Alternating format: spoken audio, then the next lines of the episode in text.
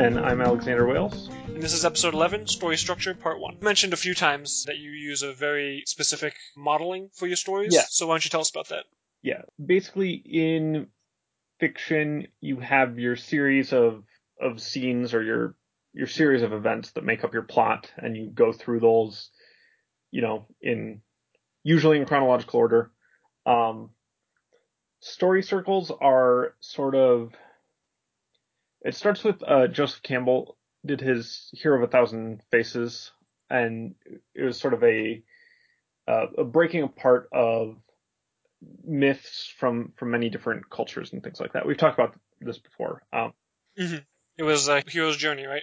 yeah, you have the hero's journey, and the hero like leaves his homeland, and he has this road of trials, and he's got this mentor figure, and then he has a um, he journeys to the underworld. He has this death and rebirth, and then he returns home a conquering hero or whatever. So that's Joseph Campbell's descriptivist approach to fiction, and and he was basically saying like, look at all all these myths from all these different places that share all these core details with each other. That this is and Dan Harmon, who's a screenwriter for television, Rick and Morty and Community are his two big ones. And he does a, um, it just, I just, my friend recently showed me he does a live kind of uh, tabletop RPGs, doesn't he? Yep, and he does uh, Harmontown is his podcast about a whole bunch of different stuff. They just talk about stuff, right? But he sort of sets forth this prescriptivist approach to storytelling, which sort of breaks down Campbell's monomyth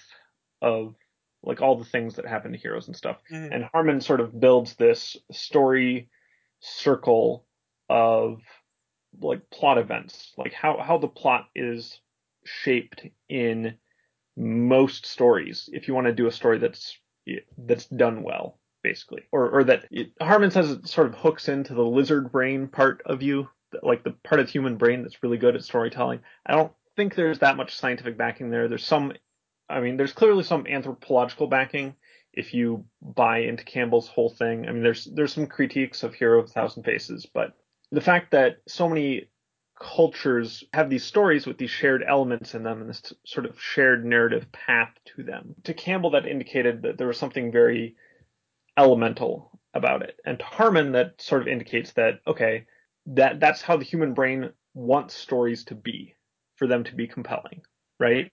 Mhm. That that if you look at stories, they're they're they're going to follow this natural shape if you're trying to hook into the human brain. If you're trying to manipulate the human brain to Press the same emotional buttons. yeah, it's sort of the you know we we talked about this in our tropes episode. There there's some things that just because of the way that people like to read stories, they're they're always going to come out. And Dan Harmon's story story circle method it sort of Taps into that. yeah is is aimed directly at that rather than sort of coming across it by coincidence. So imagine that you have this clock face that has eight numbers on it, right? So you start at the top is one, you establish a character, two, that character has a need, three, that character goes somewhere, four, they search for something, uh, five, they find it, six, they take it, seven, they return, and eight, they have changed.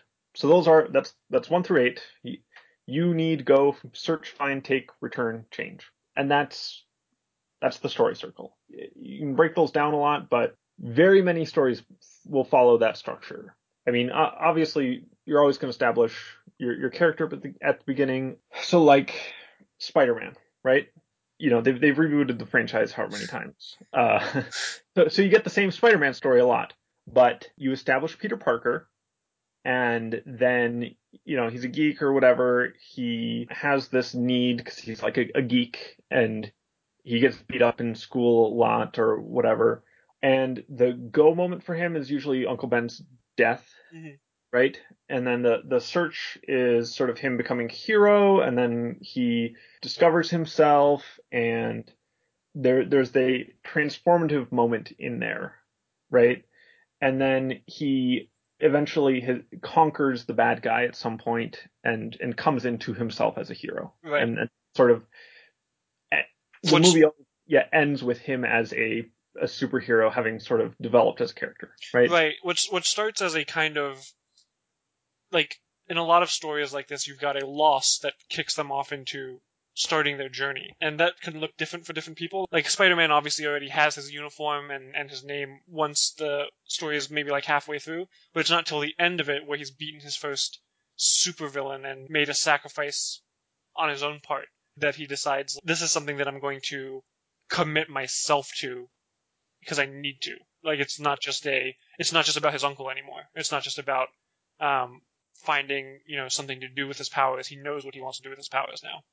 Yeah, and, and uh, for all the flaws that it had as a movie, the um, Man of Steel mm-hmm. has Superman not be Superman until the end of the movie. It's sort of he's like evolved. He's he's done some superheroic stuff and right. put costume, and he's still not Superman until the very end of the movie. Right. I actually, I really, I mean, we can talk about that movie to to great extent at some point, but one of the things that really bothered me about it was that he's first introduces himself as Superman near the end of the movie. Like Superman only exists as a character at the end of the movie, like you said, but his point of deciding I need to be Superman was the same point of everyone suddenly needing him to be Superman.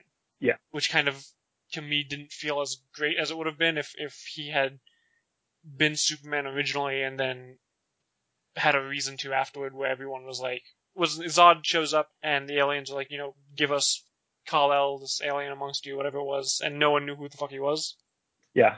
And and so like that moment would have been so much better if it forced a decision on the part of humanity. Like, do we give up this person who's been going around saving people, or do we just, you know, or do we not give up our, our resident hero to these aliens that are threatening us? Yeah. And instead, like Superman starts fighting them, and everyone's like has no idea who he is or, or why he's stopping them. Like the, the military shoots at him even because they don't even know, who, like you know, who, who the good guys and who the bad guys are in the situation. But yeah, it still follows the same structure idea of him realizing that this is what he what he needs to do. Yeah, and monomyth is very, very common in superhero stories. Harmon's story circle method is is not designed explicitly for television for like sitcoms, which like have an ongoing. Yeah, but it's sort of it, it applies to to many different types of stories, right? right? Like that r- romantic comedies fall into this pattern very often. You, you establish your character, you establish their need, and then they sort of kick things off with the meet cute and then there's this searching process and this like finding love and then taking love and and then sort of returning to their life of normalcy Mhm. having changed right um so so you it, it extends beyond the classic monomyth and into all sorts of different um different things uh when they're writing episodes of community they would just break down each episode like that Mhm. right? Like what what is the need that we're establishing? How do you, how do they confront it? What changes Yeah. by the end of it? Yeah. Right. And usually either someone either someone's circumstance will change by the end of a story, or the circumstance is the same one that they started in, but they themselves have changed. Yeah. And and that's that's one of Pixar's rules of storytelling is that you you establish your character and you immediately establish their need, Mhm. right? That's good storytelling in general that you don't want to you don't want to have a character who has no needs or desires Right. who's just sort of getting pulled along by the plot that that can be a real problem but anyway back to the story circle um it's sort of divided into halves you have the overworld which is like the normal world the mundane world and then you have the underworld which is the the sort of magical world Mhm. or the matrix is a very is a good example because you The, start metaf- the metaphors are very real. yeah, and it in monomythic fashion, sort of there he, you know, he has all these experiences in the overworld, which is the Matrix, Mhm.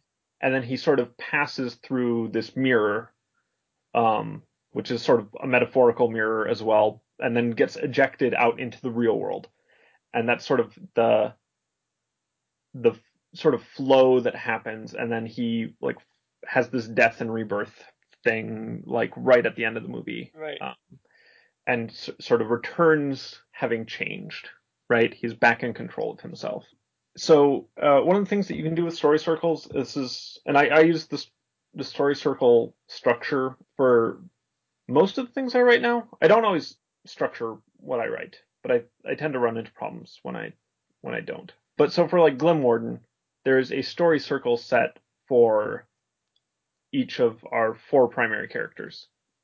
Um, and they each have a defined sort of underworld that they're going through that are like distinct from each other and they each have sort of a central idea that that the circle is traveling around so like if you were doing a drama or something you might decide that your central idea was something like trust right? Mhm. and the the need of the character is not necessarily trust. It, it can be spontaneity or you know um, fulfillment or whatever. But as you sort of go through you sort of pivot around that concept of trust as you go into the overworld and the underworld and so trust is a central theme. Your your underworld can be mistrust right? If it's about a relationship between two people like your your primary story is about a relationship between two people you at when you get to that you, you define the need and then the go part is you you break the trust. Mhm. and your underworld is sort of that being in a relationship with someone who you can no longer trust whether it's a mentor or a, a lover or whatever right? And then as you come out there's a rebuilding of trust or exiting the relationship or or something like that to sort of complete this cycle. Dan harmon uses uh he uses bear. So you could circle your story around bears right? And and like the story would start with a happy bear and then the underworld would be like sad bears. Mhm. and then when you come out the bear is happy again or there are happy bears or something right um, but it's it's very helpful to sort of think about what your story is about at its core and how you're gonna how you're gonna explore that theme by going through this sort of circular motion Right. So these are these are uh, these are similar ideas to exploring different types of conflict, right? Yeah. Um, because the central theme of a story usually also relates to its con- conflict. When I was writing Pokemon, the planning out Pokemon, I have I have the three different conflict three different conflicts in mind with the three major characters. Um, you know, Leaf is a man versus society, Blue is a man versus man, and uh, Red is a man versus nature kind of arc. And all three of them have their own you know struggles and and flaws to get over and everything. But I don't have as really an individual one for all three of them. They all kind of because they're traveling together. They Right. all they all fi- kind of circle around the same one, which is generally speaking one about how to do better than other people in the same circumstances because they all want to excel. They all want to do do accomplish things that other people can't do or or haven't been able to do. Yeah. And so like that that theme of of uniqueness and excelling and optimizing kind of runs through all three of their of their stories and learning how to do that is is part of their challenges. And when I structure chapters and like story arcs within it, I kind of use that not the clock face because I didn't know about it when I started writing it. I used the idea of like what part on their of their journey are they in still and how can I start seeding the parts of the next the next part of the journey into it. One of my readers, Inferno Vulpix, made a really insightful review of the way the Origin of Species is structured, and the basics of it is that it's written like an anime, which may not be surprising given the source material. To explain that, first it's worth kind of going over the structure of TV shows. Generally, there are two kinds, right? There are dramas and there are comedies. Right. Dramas follow a plot, whether uh, season or series long, with one episode starting where the last one ended. Comedies are basically a collection of short stories where the premise and characters all stay the same from one episode to the next. And these labels aren't perfect because some dramas like Law and Order do follow the second structure, though pretty much no Western comedies do. Western cartoons have traditionally always been structured as comedies, whether it was the classics like Looney Tunes or the shows of my childhood like Dexter's Lab or the more modern ones like SpongeBob. There's no overarching narrative being told. In some shows, there might be turning points, episodes once in a while where something changes, like a character dying or someone changing their job, but between those story nodes, they were designed to be watched without having to worry about order. You see this in sitcoms like Friends, you see this in cartoons like The Simpsons or South Park. Like, characters don't generally talk about things that happened in previous episodes, and they don't generally experience long term permanent change or growth. Japanese anime, on the other hand, have primarily always been dramas. There's a story being told, the setting often shifts, the characters change and grow from one plot point to the next. That's one of the reasons they became so popular in the United States, because kids were so used to the comedies that watching anime allowed them to experience drama shows that they cared about for the first time. Now a lot of Western cartoons have the drama structure, but a lot of cartoons, whether Western or Japanese, blend the two types of shows. There's an overarching story being told, and characters change and grow, but as long as you don't miss too many episodes in a row, a lot of them more or less are interchangeable. Each episode is basically a snapshot of an ongoing journey, but most individual episodes don't have any strong continuity between them. I only ever watched the first couple seasons of Pokemon, but that's the kind of show it was. Ash's friends on an adventure, and they're moving from one place to the next, making new friends and learning new things as they go. Unfortunately, the anime's story and characters are pretty low quality, all things considered, but the style of the show is important because thematically, it shows that the series isn't primarily about the plot or characters, it's about exploring the world of Pokemon. To compare them to books, it's an encyclopedia with a protagonist, not a novel. Yeah. And that's the point that Inferno Vulpix really showed in their review. And I think that's why why there's a bit of a divide among my readers, some of who can't wait for the next plot point in Origin of Species to continue, while others say, you know, take your time, keep fleshing out the world. They enjoy the world building and, and exploration so much. What I've been trying to do is adapt that episodic structure of protagonists exploring the world and string it together with a plot that moves forward one chapter to the next. So, for almost every chapter, besides trying to present a new, self contained conflict in each, I try to give a resolution to what occurred in the previous one, like an aftermath of, of showing how it still has effects going forward, and then I set up a new conflict that will occur in one of the following chapters. I don't always succeed as well as I'd like to, but this way the story is always moving forward from one chapter to the next instead of having a handful of filler chapters to learn about some new Pokemon or aspect of the world the way the anime has. Right. And there's I think there's a good point to be made about story structure being fractal, mm-hmm. right? Because you you want your I mean, if you were doing a television show, you would want the entire series to sort of follow its own arc. Right. Right. If you're doing story circles, and there there are other structures we'll talk about, but if you're doing story circles, you would want the entire series to follow its sort of own story circle, but then you want each season to follow its own story circle that sort of comes back to the same place at the beginning. And then you want each episode to to also sort of complete its its circle and still move things forward one of the things that a lot of TV shows have been doing too is they'll have a season wide story, like you said, and then every episode has its own individual plot. Right. And they'll split the time in each episode between the, the protagonist trying to solve the episode's plot and then trying to solve the season wide plot at the same time. And Veronica Mars did this, Burn Notice did this, um, White Collar did this. There's, I'm sure tons of shows that I haven't seen do it too. And I've always found in my experience, I've always found that the overarching stories for the seasons tend not to be as good or engaging for me as the episode to episode ones. Yeah. And I don't know if that's because the writers dropped the ball. I mean, in Veronica Mars, I know why, because the, the resolutions for them always sucked. Um, but the, I don't know if it's, if it's harder for TV shows to, to write a season wide story where they don't, where they have to spread out all the information over different episodes or not. Um, but a show like The Wire will just have every episode is just part of the wider story. Yeah, and I I've often found when they do the um when they mix the season plot and the episode plot and they're two very distinct things. A lot of time for me it can just be really transparent. Right. When the, if if the, the the A plot and the B plot are not linked together tight enough.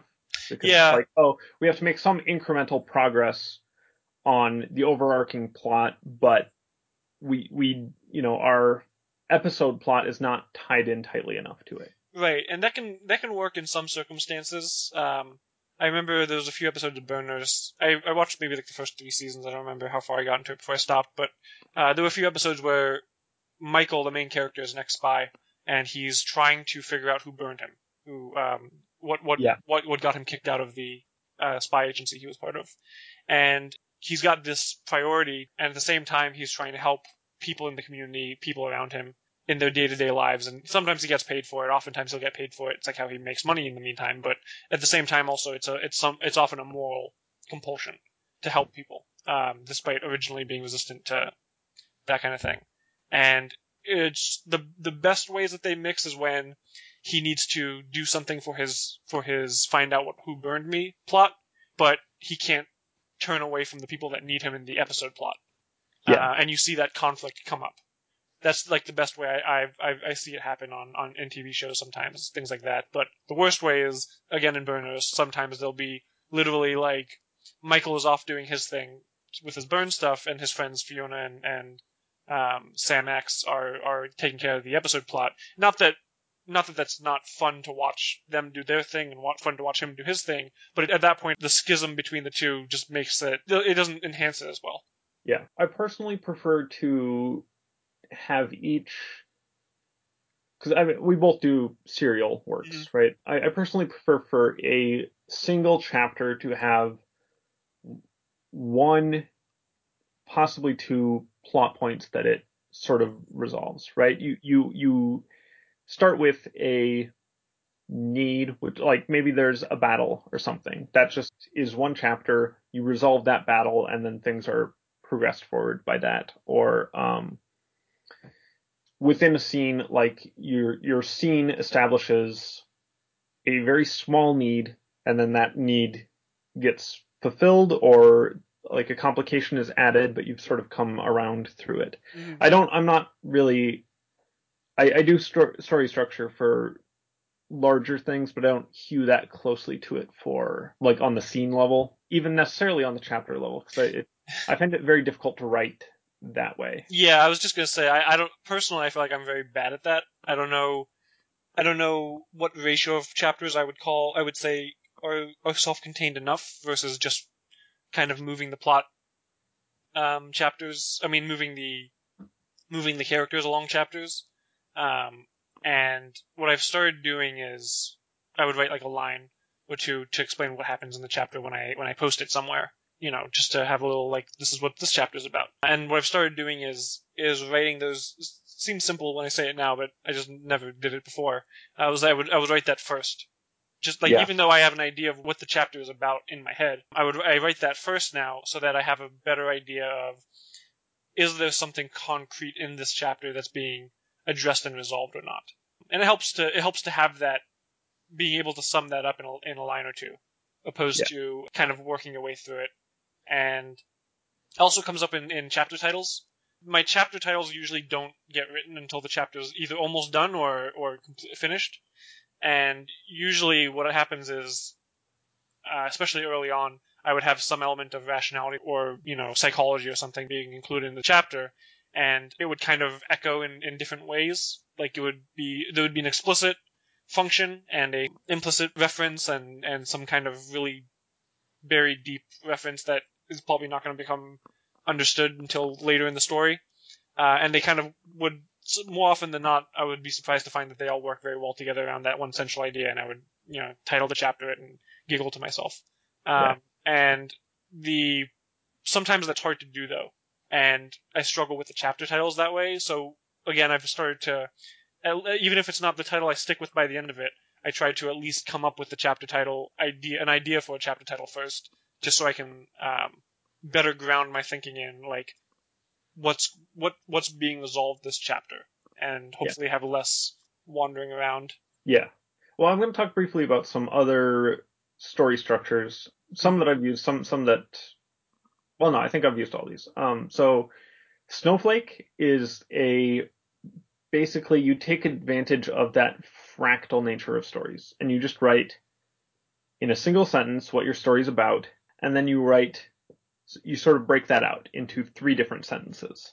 You write three sentences that each describe the beginning, middle, and end of your story. And then you Oh take yeah, each of- then yeah, yeah, yeah, yeah. each of those the sentences and sort of break out like, okay, what what three sentences describe my the events that happen in the beginning of the story? And as soon as you start having run on sentences, then you you just have to back it up, and that sort of keeps you grounded. If you know going in, like, okay, I am starting, you know, the arc two or book two or whatever, and it's about this dragon kidnapping a girl Right. right? And then you can always keep that in mind. And and that's sort of what you do is right is you know, okay, this is what it's about. Um, Snowflake is I, I don't know. I've used it before. It's um, it's helpful, but it doesn't account that well for drift, hmm right? Like you get to the, you know, you get 30,000 words in and your story isn't, yeah, your story isn't always about the same thing. Right, right, yeah. I was gonna say this is this is something that I've seen recommended uh, a few times for people who don't know what, how to start a story and are struggling with that, and that's it's a really great way to get them to just put words on paper, right? What's the story about? How does it start? What's the middle? What's the end? How's the start resolve? How's the middle resolve? How's the end resolve? Until before they know it, they're writing a story just in a less and less um, broad way into a more and more specific uh, scene, Yeah. scene by scene way, which is great. Um, but uh, like you said, like once you start writing stories, uh, Stephen King mentioned this a number of times, and I always found it really applies to my writing too. Um, is that once the characters are in your head talking, and once you're writing, you're you're working your way through a story, things tend to shift, and um, new plot points that you didn't realize were important or or engaging suddenly take your attention, or characters end up not acting the way you thought they would. Yeah. Yeah. I, I tried writing a novel like Stephen King once. Mhm. Um, this was National Novel Writing Month 2010, I think, and I was, it was about these uh, this world where time travel is very common and like takes place in the the real world. Um, I mean, the science fiction version of the real world. Right, right. Um, so Stephen King's ha- described this cliffhanger method. You just write you write a chapter and you end it on a cliffhanger, and then you move to a different viewpoint and you write a chapter and you end it on a cliffhanger, and then once you have enough viewpoint characters, you just circle back and resolve that first cliffhanger, and that keeps people really engaged, keeps them reading because they want to know what happens next. The problem, and this is how he wrote The Stand, Mhm. and the problem comes when you need to start weaving these characters together um, and then have a resolution. Right. And Stephen King's uh, pretty bad at, at the resolution part. Not not all the time, but quite often. yeah. uh, And that was that was definitely my problem. I got to like fifty thousand words or something like that um, for National Novel Writing Month, and then I was like, wow, this can never be turned into a actual book because like how how these things aren't you know I, I just a few days ago actually I got into a conversation on r/writing about pretentiousness in, in stories and part of my post there included a little side note about Stephen King and this is exactly what I what I mentioned was that he has his probably his biggest failing as a writer and I love Stephen King endlessly. His endings are usually not as satisfying as his beginnings and middles.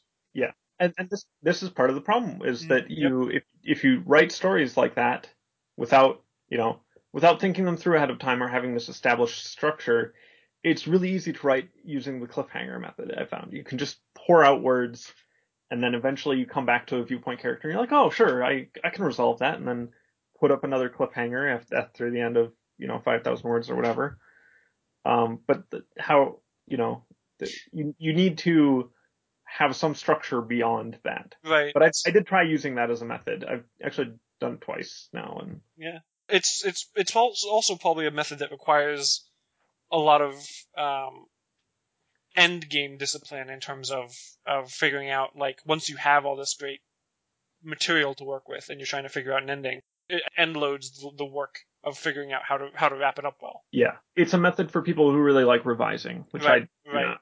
Yeah, and I mean Stephen King is a prolific motherfucker. Yeah, and he i'm sure he just has so many story ideas that like he doesn't need to to focus on one enough to resolve it to 100% satisfaction he's already got another story that he's excited about to start writing so you know works really well for stephen king might not work as well for people like myself who have maybe one great story idea if that um and that's being generous to myself per few years every few years Yeah.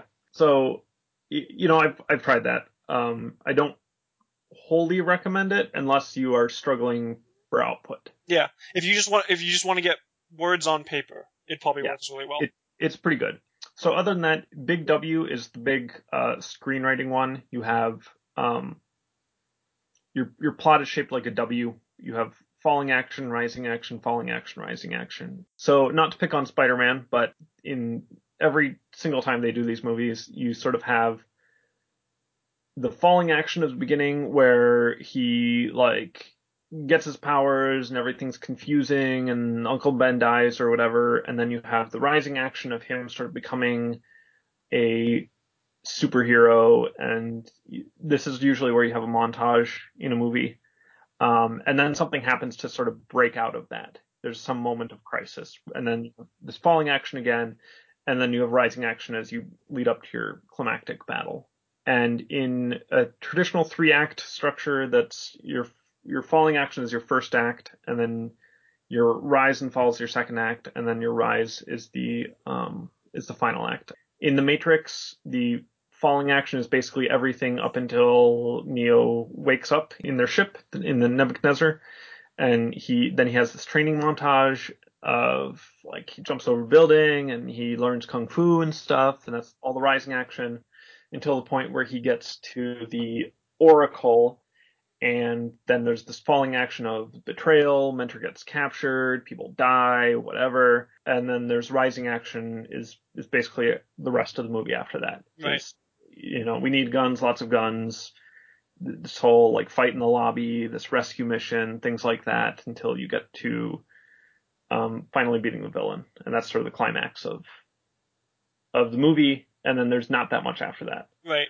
Um, it's it's very common because of uh, runtimes for movies for, for them to be shaped like that. If you're Yeah. doing, Especially action movies, because I mean, generally speaking, what I consider an action movie is one where, the, cl- like, how how much of the total movie does the climax take up, or Yep. does each climax take up? So yeah, movies works very well for that. yeah, romantic comedies too, actually, because you have sort of the falling action of the you know life's going bad, and then there's a meet cute or whatever, and then you have the rising action of them forming their relationship and going on a couple dates or whatever, and then there's some moment of crisis where like the the guy finds out that oh she's been married to one guy this whole time or the teenage girl finds out that he just was dating her on a bet or Mhm. whatever. And you get that falling action of after the moment of crisis. And then the rising action as you lead towards their reunion or reunification. So very common in movies. You can you know you can add more segments to it of that sort of rise and fall but that's very it's very helpful to sort of break up the ascent toward your climax Right. is the sort of peak and valley type thing of moments of crisis and stuff like that. There's uh this sort of image that you see a lot of this isosceles triangle. That's Mhm. sort of it's a slow rise, you get to the climax, and then it abrupt. Uh, sort of abruptly stops. Um, if you're writing a novel, you do not want the whole thing to be a rise towards towards the climax. You need those peaks and valleys to sort of break up your your rise, and it's more it's more compelling if you mix that rising and falling action between them. And I think the last one I want, last story structure I want to talk about real quick is um, palindromes. Is you basically you structure your story as events in the beginning sort of mirror events at the end, right? So you have a boy, he leaves home, he goes to a castle, wanders into the forest, delves deep into a cave, and then he comes back out of the cave through the forest, through the castle, and returns home. And you you do a a mirroring. So Mhm. the second time he comes to the castle, it's under very different circumstances, right? And it's the it's seen through a different lens. And you don't you don't necessarily do this with places, but you do it with with themes and events. Right. These are metaphors. Yeah. Either the again the circumstances have changed uh, when he's returning home, so to speak, or he's changed enough where the second time he faces the challenge, he approaches it in a completely different way. Yeah. And so uh, Dark Wizard of Donkerk is my current National Novel Writing Month um, book. I did it for 2014 and 2015, and I'll hopefully be finishing it November 2016. I'm not sure I'm going to be able to accomplish that, but so it's structured explicitly in the story circle method, but it's also in a palindrome Mhm. type thing because the story starts with two dark wizards and they're about to sacrifice this young baby and they decide that they can't and they end up raising him. So if you're doing a palindrome, it, it's just it's very Satisfying. Yeah, it's very satisfying for people to see that sort of mirrored. at Right. the- So at some point, the baby, maybe grown up, has to choose to sacrifice or not. Yeah, or you know, there there are a bunch of different Ways to do it, yeah. you apply, right? That that you know maybe he has to make that same choice that they made, and he makes it the opposite way, Mhm. or maybe they sacrifice themselves to him or you know to help him Right. or you know he has a, a baby of his own and there's sort of like a scene with them as pseudo grandparents or whatever Yeah. That rhyming of themes and and settings and and character choices and things like that is very satisfying on on some level to a lot of readers and viewers. yeah i love it it's one of my favorite things in in fiction is that that mm. palindrome structure and usually you go through the second half a lot faster because you've Right. you know, Right. seen those things before but you're still approaching them at different angles and sort of reinforcing your themes by by by through that mirror in terms of story structure if you have if you have multiple protagonists Mhm. right if you have two or three principal characters you can- you can have them following the same sort of path or you or they each follow their own structure within that Yeah, I was gonna say one of the story structures of like back and forth between the past and the present, and having those kind of rhyme. It's the kind of like a palindrome. It- Yeah. it ties into the palindrome idea of people having like a flashback section uh, chapters and, and present day chapters until they they they meet up, and until they do, um, you'll you'll see themes being explored first in the past and then resolved in the in the present. Stephen King's It was like that. It tells the story both in the present day and in the past when all the main characters were kids. It basically had two concurrent stories going on in different time periods. So as events continue in the present, the flashbacks would give context to what was going on. And when the story reaches its climax and they go into the sewers to fight the monster, uh, we also see their past selves go into the sewers to fight it at the same time. yeah or how many stories will slap on an action prologue Right, right. where like something happens and then you either flashback or it's I hate those. Those are like they're like prophecies to me. They're just Yeah. unnecessary hooks that just spoil things in the story. well I mean, you can do you can do the a- action prologue the matrix has one uh, trinity goes and like beats Oh, oh yes, yes, yes. and then it's like a big mysterious thing and then that you know that that's what you're you're building to an explanation of that but it's right, not, right, right. That's different from just pulling an action scene from from Right. the story and then starting with it. Yeah. Three months earlier, yeah oh that's that's the worst Yeah. Breaking Bad did that in season two, and it disgusted me so much that I stopped watching it for months, months and months. yeah there's a show quantico Mhm. whose entire premise is that basically there's like oh a bomb explosion and then it's like oh five months earlier but then every episode has like the the the, the sort of present and then their, their time in training at quantico Yeah, and you already know the bomb's coming and it's gonna explode. So Yeah.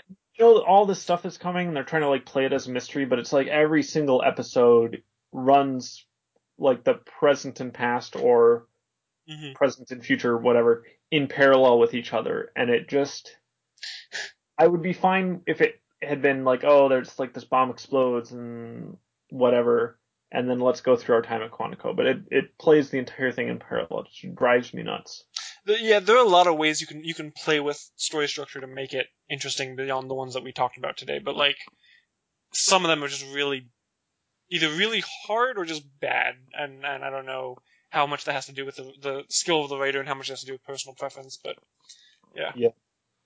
I mean, I've really enjoyed movies like Memento. I don't know if every story or writer could pull off a Memento. No, I, I think Memento is Memento is very unique Yeah. in what it does as far as as far as story structure. Yeah. A story track that's going forward in time in in different segments, and then you have a different story that's going backwards in time with each segment. That's you you can't Yeah. you can't do that outside of Memento. it's um, it's it was it was very unique and well done, and I wouldn't I wouldn't be necessarily against watching some other story try it, but I I have low hopes for them pulling it off. Yeah, but um, we'll probably devote an episode to time travel at some point, Yeah, yeah, and then we can talk more about chronology, sort right, of right. outside Time, of that. time travel will probably be a good follow up for prophecies. And that's where we'll be ending this episode, which once again ran on way too long. Stay tuned next time for episode 12, where we go into how to apply these story structures in rational fiction and how to adjust them from media that we've consumed to avoid being too predictable. Thanks for listening, and stay tuned after the outro music for Alexander's first Audible book recommendation.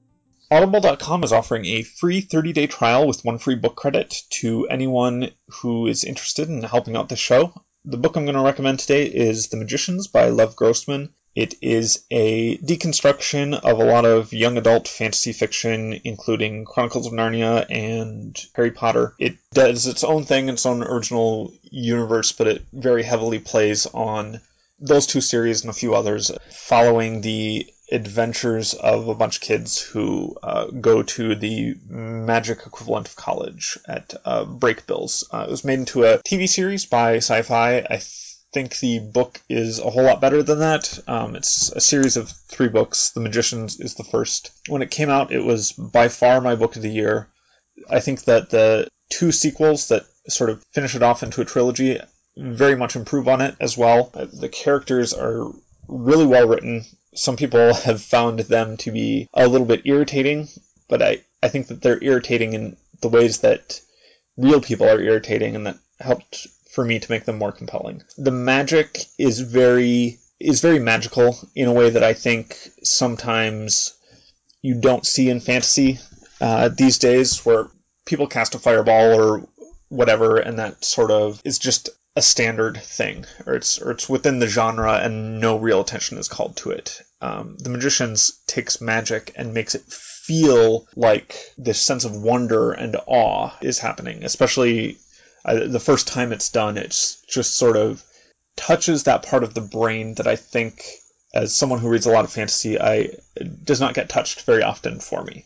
So I think that's well worth a listen uh, or well worth a read. Um, if you would like to help us out, go to www.audibletrial.com slash rational and sign up for a free 30-day trial uh, and check out The Magicians by Lev Grossman.